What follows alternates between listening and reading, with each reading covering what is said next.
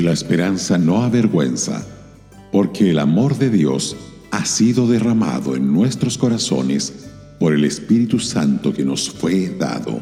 Romanos 5, verso 5.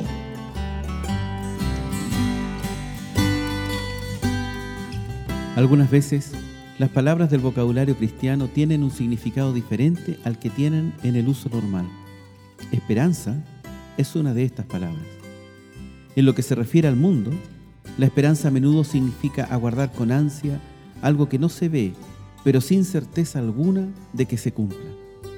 Un hombre en medio de un grave problema financiero puede decir, espero que todo salga bien, pero no tiene seguridad de que ocurra así. Su esperanza no pasa de ser una ilusión. La esperanza cristiana también aguarda con ansia algo invisible, como lo dice Pablo en su carta a los Romanos en el capítulo 8, verso 24. La esperanza que se ve no es esperanza, porque lo que alguno ve, ¿a qué esperarlo? Toda esperanza trata con la esfera del futuro. Pero lo que hace que la esperanza cristiana sea diferente es que está basada en la promesa de la palabra de Dios y por lo tanto es absolutamente cierta, la cual, nos dice en Hebreos capítulo 6, verso 19, tenemos como segura y firme ancla del alma. La esperanza es fe que descansa en la palabra de Dios y vive en la seguridad presente de lo que Dios ha prometido o predicho. John White nos dice, Notemos que utilizo la palabra esperanza para dar a entender certeza. La esperanza en la escritura se refiere a los eventos futuros que sucederán pase lo que pase. La esperanza no es una ilusión engañosa para mantener a flote nuestros ánimos y evitar que avancemos ciegamente a un destino inevitable. Es la base de toda la vida cristiana.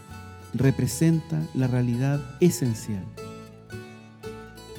Ya que la esperanza del creyente está basada en la promesa de Dios, nunca nos avergonzará o desilusionará, como nos lo dice Pablo en Romanos 5:5. Woodring dice lo siguiente, pero cuando se basa en las promesas de Dios, descansará sobre su carácter y no puede llevar a la desilusión.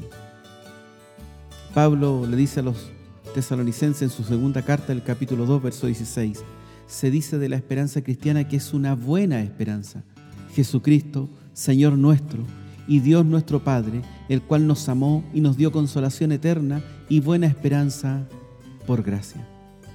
También se le llama esperanza bienaventurada, refiriéndose particularmente a la venida de Cristo, aguardando la esperanza bienaventurada y la manifestación gloriosa de nuestro gran Dios y Salvador Jesucristo. Tito 2.13. El apóstol Pedro la llama esperanza viva como lo dice en su primera carta en el capítulo 1, verso 3, según su grande misericordia, nos hizo renacer para una esperanza viva por la resurrección de Jesucristo de los muertos. La esperanza del cristiano le capacita para soportar las esperas aparentemente interminables, la tribulación, la persecución y hasta el martirio. No debemos olvidar que estas experiencias son solamente alfilerazos comparadas con la gloria venidera.